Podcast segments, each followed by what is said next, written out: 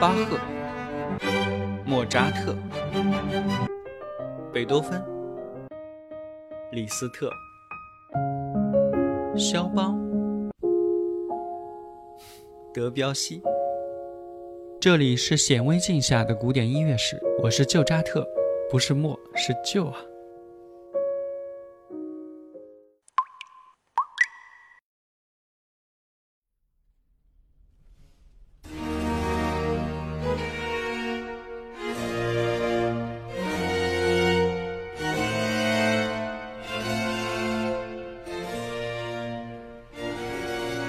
弥赛亚》是一部清唱剧，是巴洛克三杰之一的亨德尔在他晚期时的代表性作品，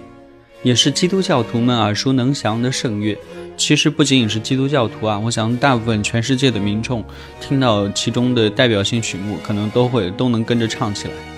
这部剧主要写的是基督的诞生、受难和复活，全曲有三个部分组成：预言与成就、受难与得胜、复活与光荣。据说啊，这部作品完成的前五年，作曲家亨德尔当时正处于内外交困，不幸中风偏瘫，世人皆以为他的音乐生涯算是完了。可就在这种绝境当中，亨德尔凭借不屈的意志力，奇迹般的康复起来。经过治疗，他战胜了偏瘫。彼时，意大利正歌剧正面临着市场大萧条，于是他把精力转向了清唱剧的创作。终于在1742年，他在一种不可思议的热情驱动下，仅仅用了24天就完成了清唱剧《弥赛亚》的创作。同年，这部作品在爱尔兰首府都柏林低调上演。出乎大多数人意料的是，这部作品在都柏林一炮打响。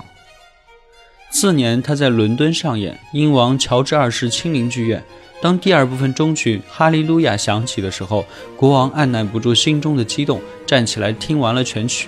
此后啊，就形成了一个不成文的规矩，呃，弥赛亚每次公演到第二幕终曲时，都是全场起立，众人齐唱哈利路亚。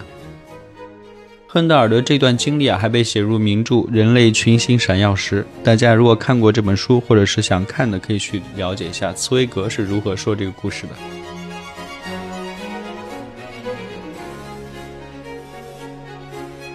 为了维护弥赛亚的地位不会因为过多的演奏而变淡或者是受损啊，英王还特意下旨，每年只在春天演奏一次，而且只能有亨德尔本人才有资格指挥。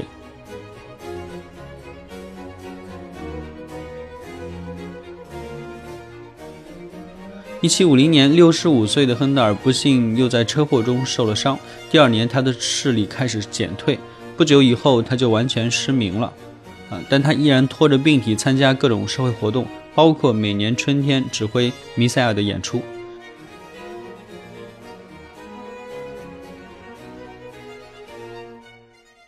这就是作曲家乔治·弗里德里希·亨德尔，德意英国籍，与巴赫同龄。不过，亨德尔的出身，嗯，跟同龄人巴赫还是有很大区别的。他的家庭嘛，没有太多的音乐气息。我们简单聊聊亨德尔的成长过程啊。他很小的时候呢，就非常喜欢音乐，但他的父亲其实是反对他的，于是他自己是偷偷的练习弹古钢琴。后来又在十八岁的时候背井离乡，只身一人远行到汉堡，在歌剧院里面当了一个小提琴手，开启了自己的音乐生涯。亨德尔作曲天分极高，他在青年时候曾经在意大利还留学了三年。当时啊，意大利是全欧洲歌剧艺术的圣地。亨德尔在那不勒斯、罗马以及佛罗伦萨，还有威尼斯等等地方都学过，同当时的著名音乐家像，呃斯卡拉蒂啊、克雷利等等大师都有过交往。一七一零年，亨德尔乘船去了英国，他的到来给沉闷的英国歌剧界带来了一股清风。在伦敦啊，他的歌剧大获成功。三年后，他又以一首《女王生日颂歌》博得了安妮女王的赏识。于是，亨德尔索性就定居在英国，并且入了英国的国籍。此后大概十余年里面，亨德尔创作了大量的声乐和器乐作品，特别是歌剧，这为他在全欧洲赢得了巨大的声誉。他是举世公认的管风琴大师，在当时恐怕只有巴赫才堪与他匹敌吧。曾经还有一部欧洲的电视剧吧，我忘了叫什么名字了，还假想了巴赫与亨德尔斗琴的片段啊。时间急转，就到了我们前面说的他瘫痪创作《弥赛亚》的那一幕啊。后来车祸失明以后，大概过了九年吧，七十四岁的亨德尔在惯例演出之后，倒在了观众暴风雨般的掌声当中。几天以后，乐坛巨星陨落。亨德尔死后啊，享受了英国的国葬待遇，长眠在英国历代国王圣贤下葬的威斯敏斯特教堂墓地，那里至今还有一座亨德尔的雕像耸立着。亨德尔的一生呢，将近有六十多年的音乐生涯，他在德国、英英国和意大利等等三国，乃至全欧洲都获得了巨大的声誉啊。他的作品怎么说呢？嗯，融合了德国严谨的对位法、意大利的独唱艺术以及英国的合唱传统吧，三位一体啊，成为了世界音乐史上的瑰宝。他同咱们之前节目中提过的巴赫以及维瓦尔第一起并称为巴洛克三杰，为辉煌的巴洛克时代画上了一个圆满的句号。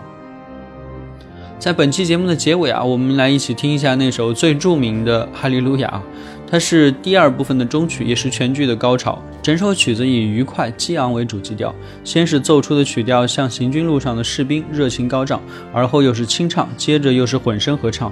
使音乐高潮迭起，富有层次。在两分三十七秒时，女高音已经达到了极致，之后与男声的合唱气势恢宏，仿佛在向世人宣告耶稣的得胜。使听众感受到了一种强大的自信和愉悦，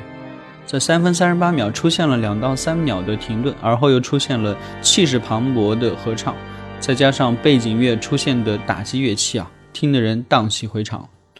希望你们喜欢，我们下期再会。